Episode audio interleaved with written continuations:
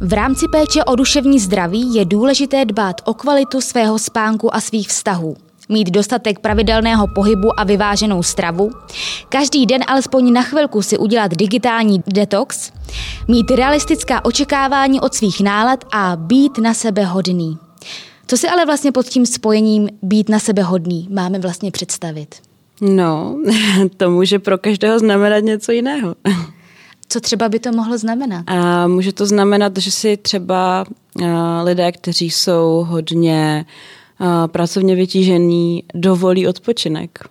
A že ho nebudou považovat za něco, co si musí zasloužit, mm-hmm. ale za něco, co patří do toho života. Úplně stejně jako ta práce.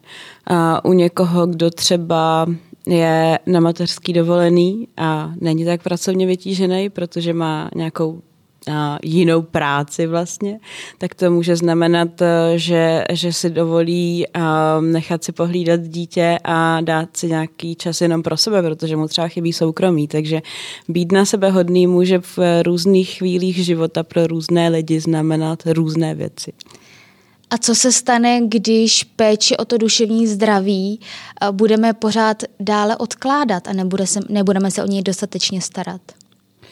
Tak eh, když budete odkládat čištění zubů, tak eh, nejprve vám bude zapáchat z úst a možná to bude vadit lidem okolo. Mm-hmm. A pak se možná objeví i nějaké kazy nebo něco podobného, to už začne vadit i vám a pak budete muset možná vyhledat odbor, nebo určitě vyhledat odborníka. Dost podobně je to i s duševním zdravím, když se to začne kazit, protože se o něj buď to nestaráme dostatečně, a nebo i když se staráme, tak prostě můžeme onemocnit. Kaz můžete mít i i bez toho, že byste uh, nutně si nečistili zuby, uh, tak, uh, tak si toho často první všimne třeba naše okolí, později my. A potom už je někdy čas na to vyhledat nějakou odbornou pomoc, protože už to třeba nejde úplně jednoduše vrátit zpátky. Říká spoluzakladatelka a ředitelka neziskové organizace Nevypust duši, členka Rady vlády pro duševní zdraví a absolventka oboru neurovědy na britské University of Nottingham, Marie Salomonová. Maruško, krásný den, ahoj. Ahoj. Za mikrofonem vás vítá Anna Beránková. V dnešním díle Moskovny si budeme povídat o duševním zdraví. Co se děje v mozku, když nám psychicky není dobře, jak správně reagovat na člověka s psychickými potížemi a jak mu co nejlépe nabídnout podporu a pomoc.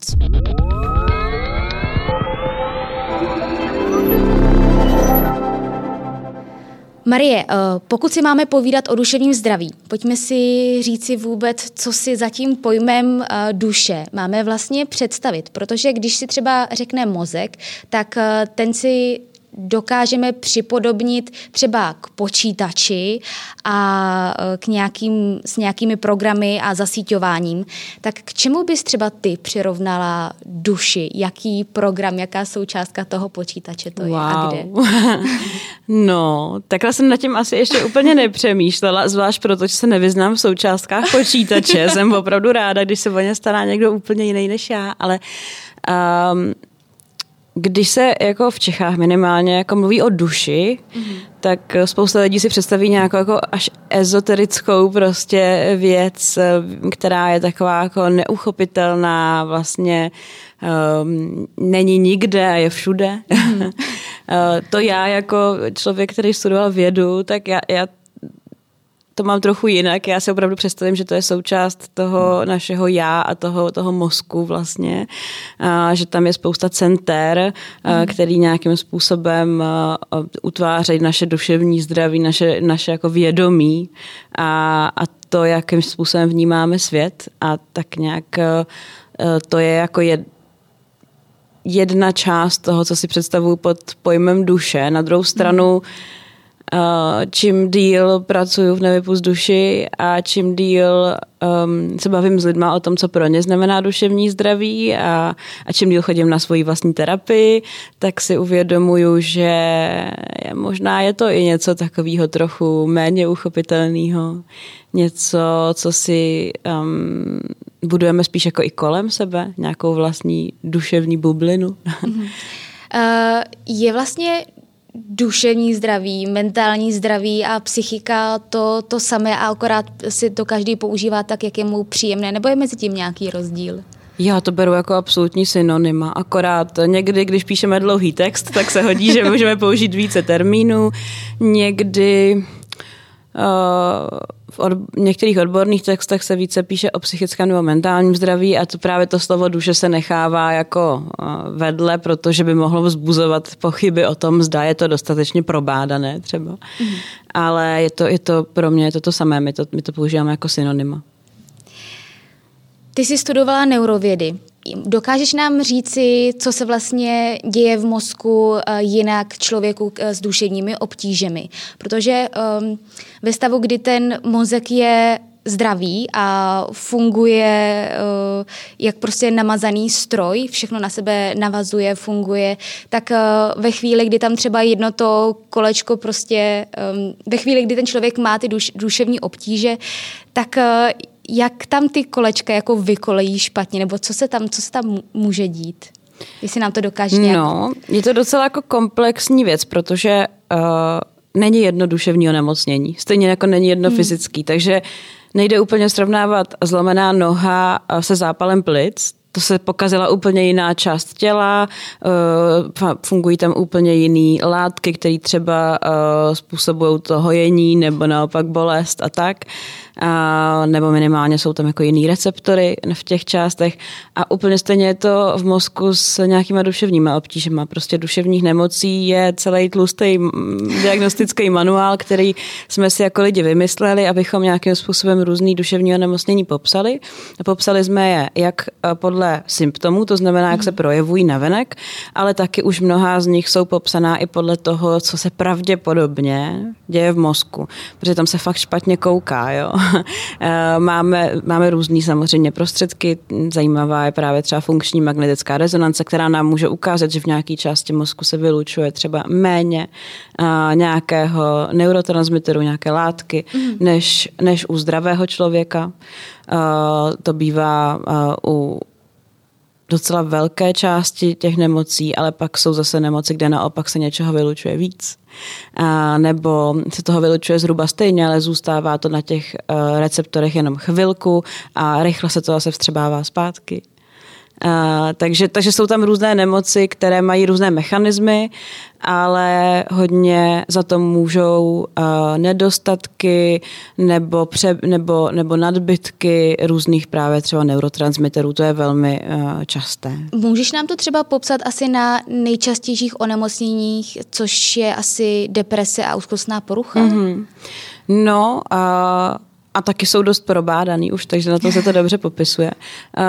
U deprese, s kterou mám teda osobní zkušenost, takže vždycky, když o ní mluvím, tak zároveň myslím na to, že by bylo super, kdyby se mi to už nikdy nestalo, tak eh, tam se často mluví právě o tom, že je nedostatek některých látek, které mají za následek to, že máme jakože dobrou náladu, nebo taky, že vnímáme svět okolo nás nějakým způsobem, že třeba vnímáme lidi víc jako pozitivně než negativně. Mm. Ono se to takhle jako v podcastu blbě vysvětluje, jo, ale... Máme i video.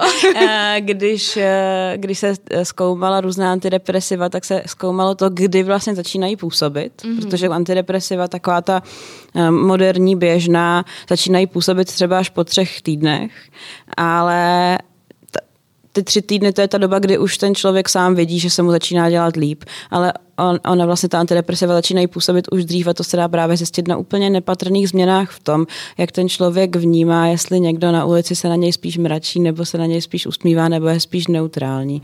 Ten hmm. stejný člověk, ten stejný výraz podle fotky se to samozřejmě testuje.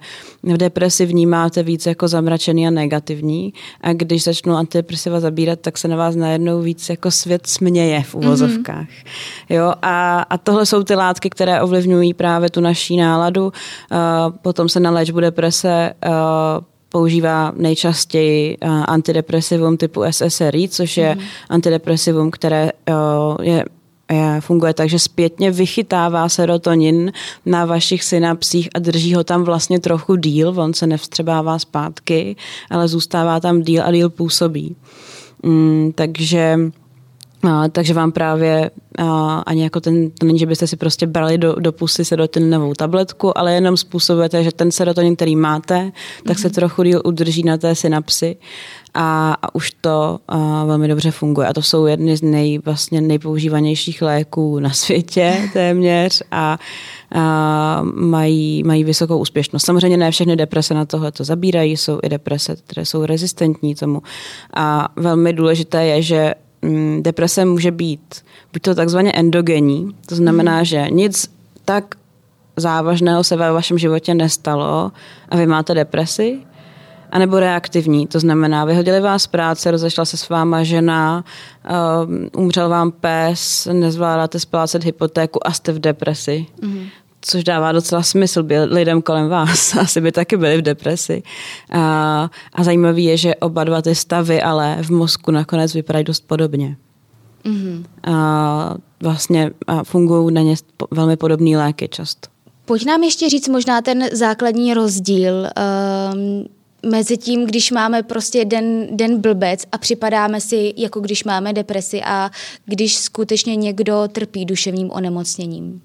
Hmm, to je takový hodně nadužívaný slovo depka, že jo? Právě, právě. a kdy rozdíl mezi depkou a depresí my třeba v Nově vzduši popisujeme hlavně tak, že depka je blbá nálada, potom, co se třeba máte nějakou hádku s někým, koho máte rádi a když potom si pustíte svůj oblíbený seriál a dáte si něco dobrého k jídlu a třeba si s tím člověkem zavoláte, tak jste v pohodě. Jo, relativně brzo. Nemusí to být hned, nemusí to být ten stejný den, může to být třeba za pár dnů, za pět dnů, když ta mhm. hádka byla velká, ale ne, nedrží se vás to prostě 14 dnů tak, že byste nemohli spát, špatně by se vám soustředilo ve škole nebo v práci a tak.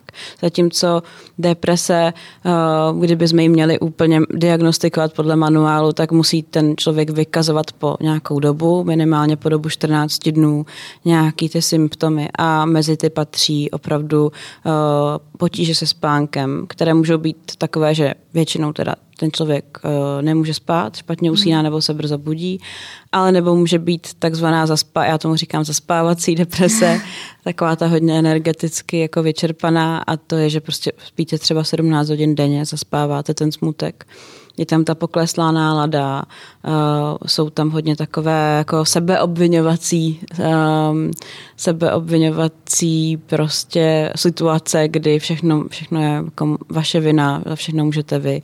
Uh, je tam špatné soustředění, zhoršená paměť, opravdu jako takové věci, které se i dají jako měřit přímo. Takže tam, a trvá to více než 14 dnů a nějak jako zásadně to ovlivňuje váš každodenní život. A v tu chvíli by vám pravděpodobně nějaký odborník diagnostikoval depresi. Může ji ještě rozdělit na lehkou, středně těžkou nebo těžkou. U té těžké tam už si představujte, že ten člověk opravdu nedokáže třeba dodržovat základní hygienické a, nějaké a, důležitosti, takže si třeba prostě už 14 dnů nemil hlavu, nečistí si ty zuby mm. a, a má třeba i myšlenky na sebevraždu. Tak eh, na to možná navážu, ale uh, ještě trošku, trošku jinak. A začnu praktickým příkladem, protože uh, ty sama si vlastně už ve 13 letech začala po, uh, pocitovat, že něco není v pořádku. Uh, co, co u tebe vlastně jako všechno se probíhalo a dělo? No postupně mezi 13. a 18. rokem v podstatě úplně všechno z diagnostických manuálů, když se mm. na to mhm. tak zpětně dívám. Jo. Já jsem měla uh, výkyvy nálad hodně, často jako, měla jsem i tu lehčí depresi, měla jsem i opravdu tu těžkou, když jsem potom byla hospitalizovaná v nemocnici, uh, protože už jsem prostě nechtěla vůbec existovat. Můj, moje hlavní myšlenka celý den bylo, že už prostě nechci být na světě. A, a to, byl, to byly ty týdny, kdy jsem se nedokázala umít tu hlavu, ale měla jsem i tu lehčí depresi, kdy prostě člověk nějak funguje, ale mm, špatně spí, špatně se soustředí, třeba hodně pláče, ale do té školy jako dojde, mm-hmm. vypadá tam tak jako posmutněle, ale ne, ne, hodně se třeba začne stranit kolektivu a tak, takže tam, tam jsem si prošla všechno možné, a musím říct, že nejlíp mi na to nakonec zabrala jasně nějaká farmakologická léčba, ale i dlouhodobá psychoterapie, což je pro mě strašně důležitá věc. té fázi, kdy jsi uh, měla ty myšlenky, že prostě už tady nechceš vůbec existovat na tomhle světě, tak uh, co v tu chvíli by ti nejvíc pomohlo a co bys právě jako poradila třeba okolí, jak, jakým způsobem podporovat toho daného člověka? No já jsem v tu chvíli, a to má hodně lidí z depresí, protože my se známe, my máme klub, a, tak a, jsem se cítila jako neskutečně sama. Uh, jakože nikdo nemůže chápat, co se mi děje a, a vůbec jsem se jim nedivila, protože já jsem si říkala, za to si můžu sama, já prostě mě se neděje nic hroznýho, mě nikdo nešikanuje, prostě já prostě mám kde bydlet, mám výbornou školu, uh, vlastně si nemám na co stěžovat, ale nechci tady být. A cítila jsem se opravdu hodně sama a jsem jako, vzhledem k tomu, že u mě se ty problémy jako vlekly, protože my, jsem v některých částech toho příběhu neměla vlastně žádnou odbornou pomoc, takže to bylo takový jako takový rozplizlý hodně. A, tak, a, tak jsem opravdu jako nevěřila, že by někdo mohl tušit, co mi je a, a že by mi někdo mohl věřit, že opravdu mi není jako dobře. Takže asi člověka, který by prostě přišel, um, jenom mě objal a jako řekl, že je to v pořádku, že se takhle cítí, že to jako něco, co se teďka děje a já ti věřím, no. To byly, aspoň, aspoň tak si to jako představuju teď, ale Bůh ví, co by mi jako v těch 15 pomohlo, no. No a kdyby ty už teďka za právě i třeba organizaci Nevypust duši měla právě jako poradit eh, blízkým, jak se mají chovat a podporovat dotyčného, tak tak my určitě, v prvé, my určitě v prvé řadě říkáme, že prostě nezlehčovat. Protože to strašně, to zasahuje to úplně nejniternější, co máte. Jako, uh, vy jste nemocný, spochybňujete úplně každý svůj krok Uh, hodně to ovlivňuje vůli, ty, ty typy nemocí, zvlášť deprese. Takže vy nemáte vůbec vůli dělat cokoliv, na tož vyhledávat třeba nějakou pomoc. Ještě se hodně obvinujete a když někdo začne spochybňovat nebo říkat, no tak to by asi stačilo, kdyby si šel zacvičit, uh, tak to jako fakt nefunguje. Jaký jsou třeba ještě další fráze, co by, co by ta blízký okolí rozhodně nemělo používat? No, tak máme, kolik máme času. Všechen čas světa. Zkoušel si už jogu. Hele, já mám takový jedny fakt dobrý bylinky prostě. A dáme si jointa, bude to dobrý. Um, a můj léčitel ti určitě výborně poradí. Já jsem jich slyšela fakt, uh, fakt hodně, nejčastěji je to spojený s něčím, jako měl bys něco dělat. Jo, ta holka, kdyby si vzala do ruky lopatu, tak by mm-hmm. žádnou depresi neměla. A to je taky dobrý. Kde měla být čas vymýšlet kraviny. Ano, přesně tak. No. Takže je jich hodně. A hodně jsou spojení s nějakou jako fyzickou prací nebo pohybem, což mě vždycky fascinuje, jak si všichni myslí, že jako jakmile začnete, já nevím, běhat. Takže jasně, pohyb jako je pro duševní zdraví dobrý, ale když máte těžkou depresi, tak už nejste úplně v tom stádiu, kdy byste mohli jít běhat. No. Takže to jsou ty věty, které ne, ale to, to, co opravdu jako podporujeme a to, co říkáme, že uh, dobrý říkat a je to vlastně i docela jednoduchý. I pro méně verbálně zdatné máme mm. takový návod, kde někdy stačí vůbec nic neříkat a jenom s tím člověkem tam být. Mm. Uh, ideálně dát pryč všechnu elektroniku a nekoukat se na mobil u toho a opravdu mu věnovat tu pozornost. Buď to naslouchat, když chce něco říkat, anebo tam prostě jenom být a říct, že vy jste tam a že může něco říct a taky nemusí že vám na něm záleží, že ho máte rádi. Takový lidi když mluvím teďka čistě třeba o té depresi, ale i, je to i u dalších nemocí, tak m, mm, tam je docela častý pocit jako samoty a to, že vás nikdo vlastně nemůže mít rád tady, takhle, jak, tak jak jste.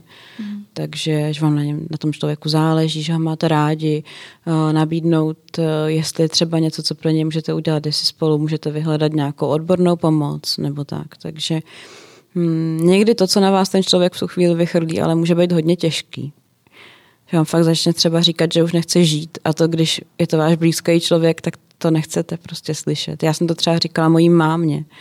A teď, když si představím, že by mi to říkalo třeba moje dítě, který ještě nemám, ale až ho jednou budu mít, tak tak to asi žádná máma opravdu jako nechce slyšet. Ty nějakým způsobem uh, sepisovala jsi nebo připravovala jsi si, jakým způsobem to svýmu blízkému okolí sdělíš? Nebo jako co bys poradila o ostatním, jakým způsobem potom to sdělit uh, své asi především rodině a nejbližším přátelům, aby právě od nich přišlo to přijetí a ta největší podpora? Myslím, že to je hodně individuální, protože velmi často ty blízký bývají ty první, kteří si toho všimnou, takže vy vlastně jenom něco dovysvětlujete, jo? nebo jim třeba říkáte, proč se to děje. Když to vůbec nevědí, tak je to samozřejmě těžší a záleží na tom, jakou v ně máte důvěru, jestli máte pocit, že oni třeba věří vůbec, jak já teďka řeknu úplně blbě, ale věří na duševní onemocnění, jo? Mm. protože tady ještě pořád spousta lidí, kteří uh, si opravdu myslí, že to je výmysl že to neexistuje.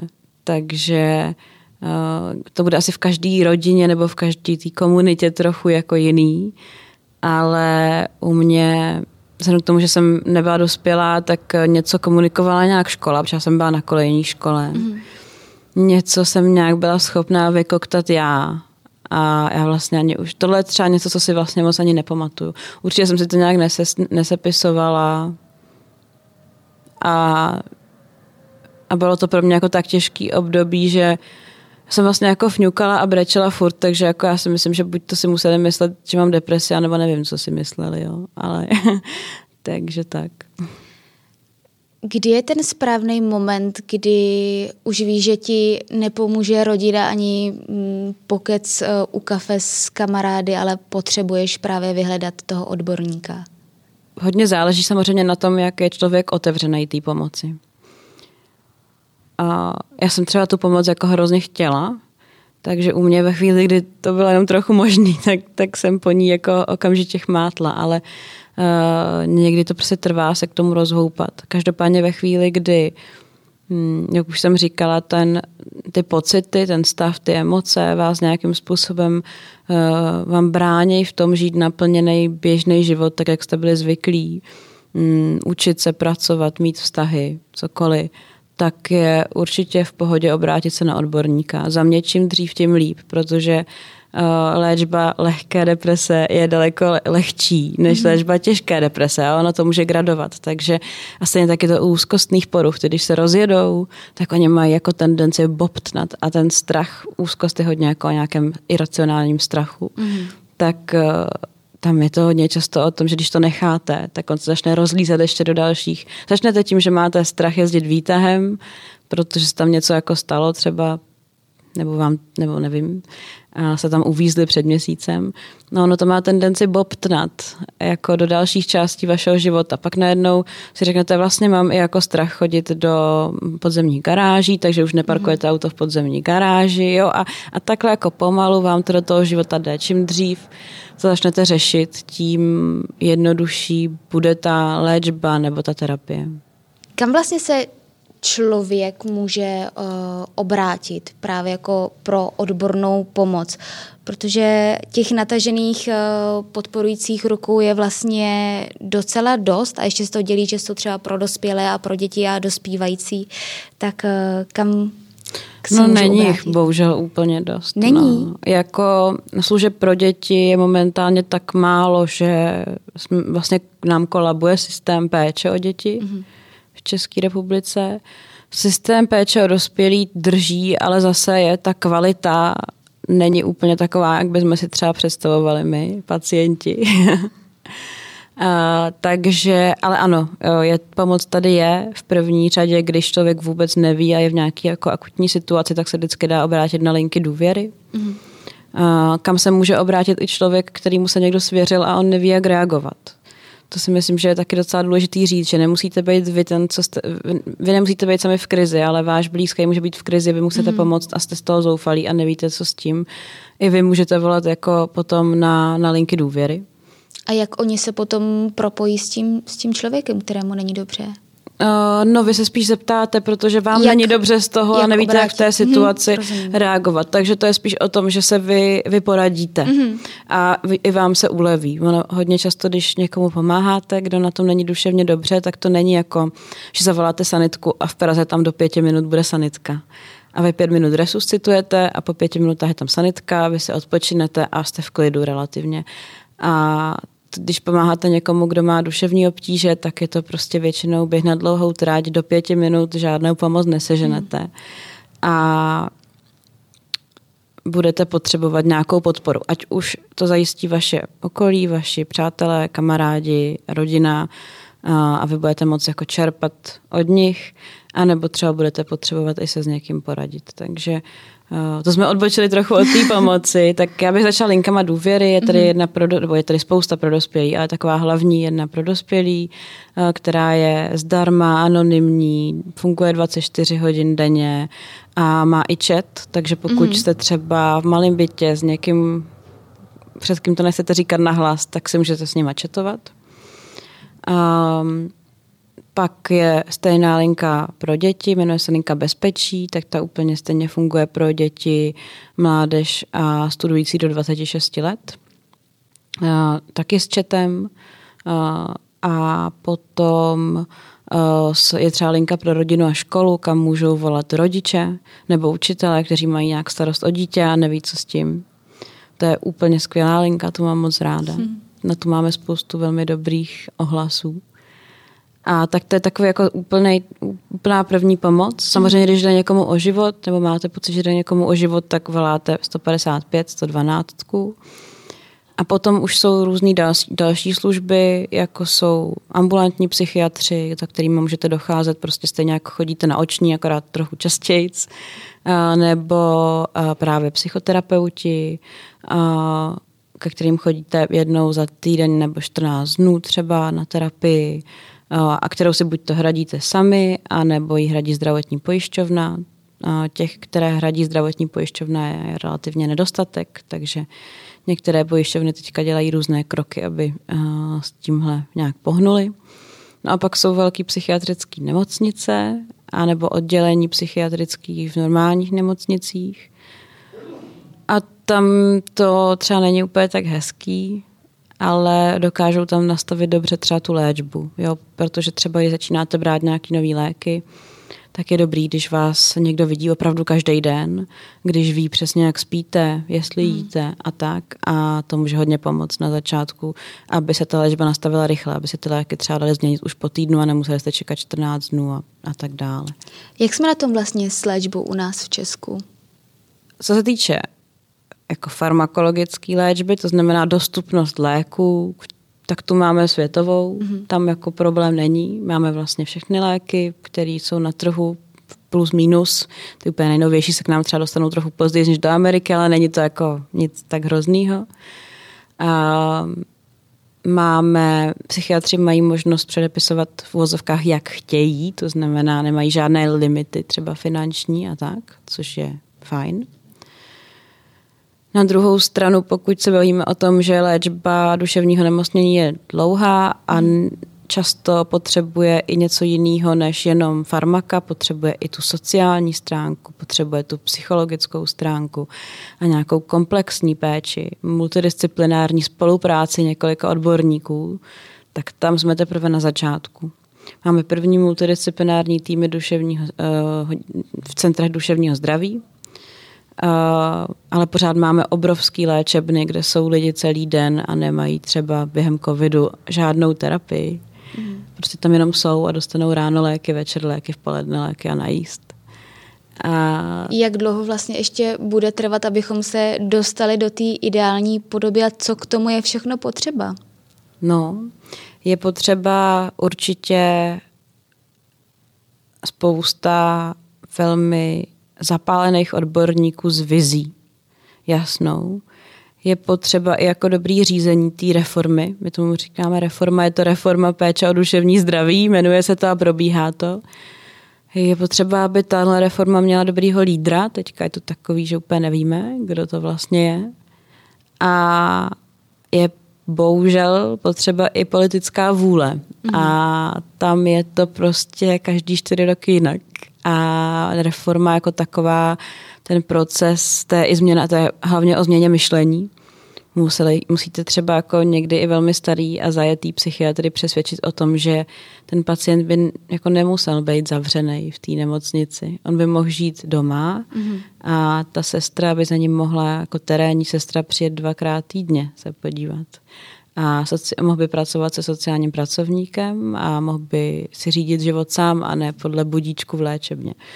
A to někteří v té komunitě, kteří dlouhodobě pracují jinak, mm, úplně nechtějí přijmout, takže nebo, nebo s tím nesouhlasí, myslí si, že to nepůjde. A ono tam je, mají některé argumenty, které dávají absolutní smysl, jako že třeba máme nedostatek sociálního bydlení v České republice, a, a že máme špatně nastavený systém invalidních důchodů, takže lidé s duševním onemocněním, pokud jim začalo už v mládí, tak nemají nic odpracováno a tudíž mají ty invalidní důchody úplně tak nízké, že prostě pokud jsou z Prahy, tak ale v Praze nikdy nebudou moc žít.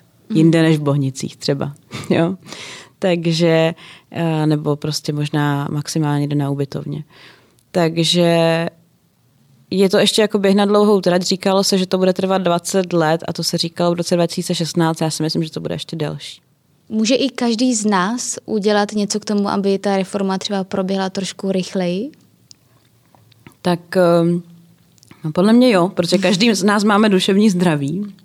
Zhruba každý pátý z nás v tuhle chvíli prožívá nějaký duševní obtíže během života se to stane každému čtvrtýmu z nás. Takže mm. v podstatě není možný, že byste ve svém okolí neměli někoho, kdo by měl nějaký problém. Si myslím, pokud nežijete někde v roubence uprostřed lesa a nikdy nikam nechodíte. um, a to je podle mě taky dobrý pro duševní zdraví občas. Um, Každý z nás může požadovat po svojí zdravotní pojišťovně, aby poskytovala dostupnou psychoterapii pro něj i pro vaše děti, protože když budete chtít psychoterapii pro dítě, tak i když je pojištěný, tak mm, v Karlovarském kraji není žádný dětský psychiatr, mm. takže vy budete, a to, to je prostě úplně špatně. Jo? Tady mm. není tam regionální dostupnost péče, to může každý mm, pojištěnec v České republice požadovat, aby měl regionálně dostupnou péči včas. A za mě za půl roku není včas u duševního nemocnění. Takže můžeme chtít po, můžeme tlačit na zdravotní pojišťovny jako jednotlivci, občas to funguje, teďka u VZP to docela hezky zafungovalo s tou terapií. A můžeme uh, chtít po našich uh, politicích, aby to pro ně bylo téma, pokud žijete v nějaký, e, v, nějaký, v nějaký části republiky, kde se má třeba stavět nějaký chráněný bydlení pro lidi, kteří by šli z velkých institucí, tak e, nepodepisovat petice proti je taky, je, je, je taky dobrá věc. a zároveň uh, prostě otevřeně o duševním zdraví mluvit, protože to prostě posouvá myšlení uh, celé té společnosti. Si nemyslím, že bychom nutně měli stát před uh, psychiatrickými nemocnicemi a protestovat. I když občas jednu dobu jsem měla ten pocit, byla jsem taková hodně jako naštvaná.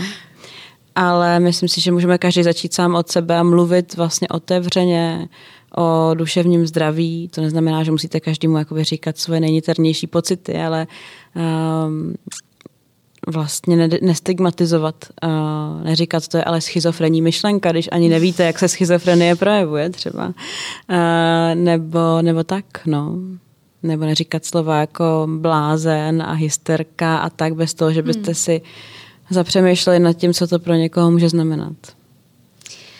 A ty jsi řekla před chvilkou pár statistik ohledně duševního zdraví. Já na to trochu navážu. A s dalšími statistikami, které jsem si našla na webu vaší organizace.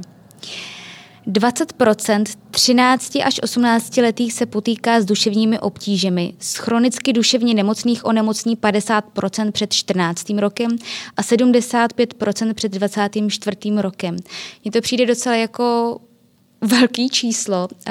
Co je potřeba, aby to začalo klesat? Jakým způsobem, protože to jsou děti ve škole, jakým způsobem je může podpořit rodič a jakým způsobem učitel? Je to asi hodně o nějakém posilování psychické odolnosti a, a, a podpoře prevence obecně. Rozvíjením u těch dětí nějakých zdravých copingových strategií. Což si představte tak, že místo toho, abych Hmm, nevím, je mi, je mi 16, tak místo toho, abych eh, si šla dát dva panáky vodky, protože mi není prostě nějak dneska dobře a dostala jsem pětku a nechci to říkat doma, tak třeba uh, půjdu hrát na nějaký hudební nástroj, protože vím, že mi to pomáhá a protože mě ve škole naučili hledat si tyhle cesty jo, v nějakém předmětě třeba k výchově ke zdraví. A když jako dobře funguje primární prevence, tak se dá spoustě takovýmhle potížím zamezit. Mm-hmm. Na druhou stranu chronické duševní onemocnění obsahují i ty onemocnění, tak mm, hodně často takový ty vážný, které jsou i částečně třeba geneticky podmíněný, ale pořád ještě se s nima dá samozřejmě pracovat. Takže se jich úplně nezbavíme nikdy. Já si myslím, že to, jako, to, to ani není cílem. Jo, ale cílem je podpořit uh, mladí lidi a děti od začátku života v tom, aby se o duševní zdraví starali. Já nevím, jak tobě, ale mě to nikdo ve škole neřekl. Taky uh, ne. ale přitom jsme se učili u videa, aby si čistit zuby. Hmm. Proto hodně často mluvím o tom čištění zubů, o těch zubech, protože zubař je taky drahý, terapeut je taky drahý, když ho potřebujete rychle. A, a prostě my jsme měli video a písničku, museli jsme to zpívat a každý zub a dvakrát do kolečka a všechno, ale nikdo nám v životě neřekl prostě, nebo nebavil se s náma o tom, co děláte, když jste smutný, jdete někam být sami a jste ještě víc smutný, nebo byste to radši šli někomu říct třeba a komu. Hmm. Jo? A to jsou takové malé věci, které se dají začít dělat už ve školce. Bavit se s dětma o emocích, co cejtějí, proč jsou třeba vsteklí, proč, proč pláčou, proč jsou smutní a vlastně vychovávat je tak, aby znali sami sebe, svoje reakce, svoje silné i slabé stránky a uměli v situacích, které pro ně nejsou úplně jednoduchý, buď to použít nějakou zdravou copingovou strategii, anebo věděli, že můžou vyhledat pomoc. Vlastně tím se pěstuje něco, čemu se říká mm, gramotnost v oblasti duševního zdraví, neboli mm-hmm. mental health literacy. Stejně jako máme čtenářskou gramotnost a matematickou gramotnost, tak i tohle je gramotnost, která se dá měřit a máme ji pravděpodobně docela nízkou, i když tam měření v Čechách jako nejsou úplně ještě, se tady toho málo měří. a jejím zvyšováním vlastně přispíváme k tomu, že i když se nějaká ta nemoc projeví, tak eh, že ten člověk třeba nebude mít strach tu pomoc vyhledat. To je jedna z věcí, která se měří potom. Mm. Ochota vyhledat pomoc. A tu máme, my u těch dětí, my měříme pravi, jako pravidelně strašně nízkou. Nízkou? Hmm, teď jsme třeba naměřili na vzorku asi přes tři tisíce dětí, že jenom 4% dětí by se v případě duševních jako nějakých obtíží obrátili na učitele nebo na někoho ve škole. A a jenom 60% dětí, 60 až 65% dětí ví, kam se má vůbec obrátit. Jo, na konci toho workshopu je to jiný ty čísla. Tě, ne, zatím se nám nedaří zvedat to, že by najednou za průběhu workshopu získali důvěru v učitele, to teda ne, ale bohužel. Ale, ale na konci vědí, kam se mají obrátit, třeba aspoň telefonicky. Jo. Já na učitele navážu, protože vy jako organizace Nevypust duši, tak eh, máte i speciální programy pro učitele. A mě by zajímalo, co všechno jim tam vlastně říkáte, jestli je to uh, v rámci psychohygieny pro ně, nebo je tam právě i to, jakým způsobem třeba mají přistupovat k těm dětem. No je tam takový kombo. My jako Nevypust duši máme jako primární poslání a, a vizi, že chceme jako zlepšovat svět dětského duševního zdraví. Mm-hmm.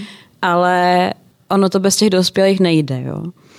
A když se podíváme na různé výsledky uh, mezinárodních testování, třeba výsledky testů PISA, uh, tak ty jasně říkají, že čím um, víc je učitel vlastně v pohodě, čím více jako pedagogicky věří, čím lepší má jako den v uvozovkách, hmm. tak tím lepší mají třeba děti ve třídě výsledky. Uh, a, menší maj, a mají třeba menší úzkost před, před testem. Mm-hmm. Ta osoba toho učitele v té jedné třídě ovlivňuje celý den 30 dětí. A když ten učitel není v pohodě, tak se to prostě někde projeví. Možná to nevidíte na první pohled, ale prostě to tam je. A, takže my, uči, my s učiteli řešíme jejich vlastní psychohygienu, jejich vlastní nastavení nějakých cílů, třeba v té psychohygieně, malých cílů, jako nic, žádný velký ambice, že by najednou, uh, nevím, chodili každý den si zaběhat na hodinu, aby si to všechno z té hlavy vyběhali, mm. ale jenom to, že si dají půl hodiny pauzu a nikdo na ně nesmí mluvit, protože mají úplně vyhučenou díru do hlavy po celém, po celém dní. Uh, a pak zároveň navazujeme tou péči o ty děti naši lektoři vlastně s učitelem má trénují podpůrný rozhovor, to znamená, mhm. když za něma přijde dítě a svěří se, tak aby uměli zareagovat. Nebo když vidí dítě, který se nějak trápí a chtějí ho oslovit sami od sebe, tak aby to uměli. A učíme i, jak vypadají nějaký duševní onemocnění u dětí, co jsou varovné signály a jak se projevují ve škole. Mm aby si toho všimli a třeba to dítě nepovažovali za lenocha nebo nějakého lajdáka, ale spíš mu nabídli nějakou podporu. Můžeš třeba říct i nějaké konkrétní příklady, jak právě mají zareagovat? Jo, tak eh, my uh, hodně uh, mluvíme o, my, my to vlastně učiteli nasvědčujeme jako modelové situace. Mm-hmm protože potřebujeme, aby vlastně tam se řeší i proxemika, to znamená, jak blízko budou k tomu žákovi, jestli třeba nad ním stojí mm-hmm. a takhle se na ně dívají ze zhora a on sedí v té lavici, chudák. A, a nebo jestli si sednou a jsou na stejné úrovni. A jestli je mezi nimi nějaká bariéra, o kterou se třeba to dítě může opřít, protože se není úplně jistý, a nebo jestli tam je moc volného prostoru a necítí se třeba bezpečně. Uh, takže to je tak, takový úplný základ, jak se vlastně třeba poskládají kabinet, než tam to dítě přijde. Aby řekli paní učitelce, která taky s nima sedí v kabinetu, že tam nemá být mm-hmm. a že tam potřebují soukromí. Jo, takový úplně základní nastavení, protože to, vás ve škole nenapadne. Máte prostě 10 minut přestávku, potřebujete to rychle vyřešit. Tady prostě Milunka si tam dělá matematiku, ještě připravuje a vy to neřešíte, ale je to prostě, velmi to ovlivňuje tu situaci. No a pak eh, mluvíme o tom, že je dobrý naslouchat, nehodnotit, um, zeptat se, jak můžu pomoct, říct tomu dítěti, že, že vlastně některé věci, které mi řekne, možná budu muset říct jeho rodičům nebo zákonným zástupcům, protože to je povinnost když vám to dítě řekne něco relativně závažného třeba, něco o sebepoškozování nebo myšlenkách na sebevraždu nebo něčem jiným, a je fér a to dítě to většinou neví. Ono se vám jde svěřit a ono neví, že vy musíte potom jít to někomu říct. Tak je dobrý to říct hned na začátku, a, že když se tam něco takového vyskytne, tak budete muset, aby to dítě mělo šanci si rozmyslet ještě, co vám třeba všechno řekne, nebo jak vám to řekne. Takže takovéhle věci uh, probíráme. Máš ty nějaké přání ohledně duševního zdraví, uh, ať už ohledně třeba větší i informovanosti, ohledně té reformy, co bys chtěla, aby se, co by se stalo, co by lidé měli vědět? No, já mám hrozně moc přání okolo toho, ale to hlavní asi je, aby prostě duševní zdraví a jeho kvalita péče o duševní zdraví v České republice nebyla naším programem jenom na čtyři roky. Mm. Ale aby to prostě bylo na furt. A nebo aspoň na víc než jedno volební období. Budeme držet palce. Blížíme se k závěru našemu, našeho rozhovoru, ale ještě předtím ti položím speciální tři mozko otázky, které pokládám každému hostu. Jaká informace o mozku je pro tebe osobně nejzajímavější? Já jsem měla v mailu ty otázky, že? No mě osobně nejvíc fascinovaly v době mého studia a zrcadlový neurony. Jo? Mm-hmm. Jako to, jak dokážeme vlastně, trošku to má souvislost s empatií, jak dokážeme vnímat, co dělá někdo jiný a jak, jak to vlastně zrcadlí náš mozek. Tak to mě vždycky fascinovalo a i když jsem nakonec zkoumala něco jiného, tak jsem si říkala, že tohle by jednou bylo hrozně zajímavý. Co o mozku by se chtěla ještě dozvědět?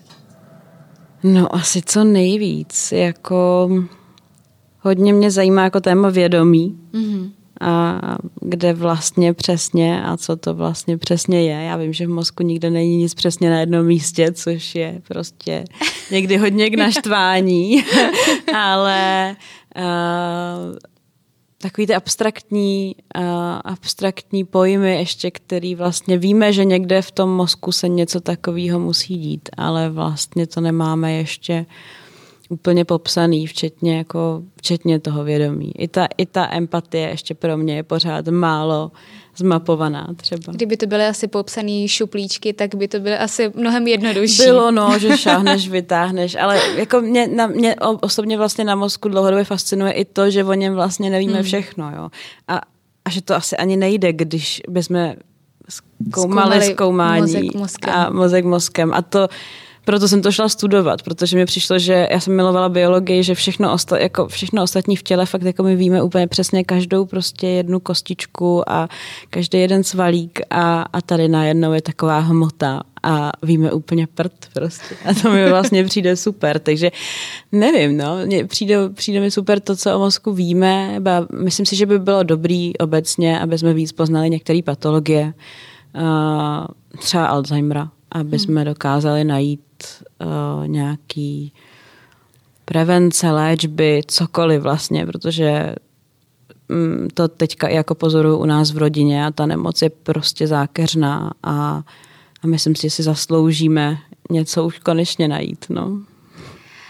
U kolegů v jiném podcastu, tady co běží na info.cz, Welcome to Future, tak měli právě rozhovor s Martinem Tolarem mm-hmm. a mhm. bavili se o Alzheimeru, tak doporučuji posluchačům poslech. Bylo to velice, velice zajímavé. Maru, poslední otázka. Jakou knížku v souvislosti s mozkem bys doporučila našim posluchačům? No to asi trochu odlehčím. A vlastně jedná se o Young Adult Literature mm-hmm. od uh, Johna Greena. Jmenuje se to Turtles All the Way Down nebo Jedna želva za druhou. Mm-hmm. Nevím, jak dobrý je to v češtině, ale v angličtině je to fakt skvělý.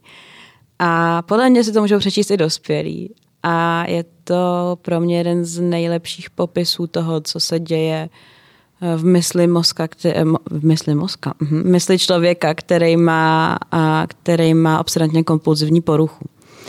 A mysli vlastně mladého člověka, teenagera a přijde mi to super. Takže asi, asi ty, ty želvy. Říká Marie Salomonová. Já ti moc krát děkuji za rozhovor. Díky moc za pozvání.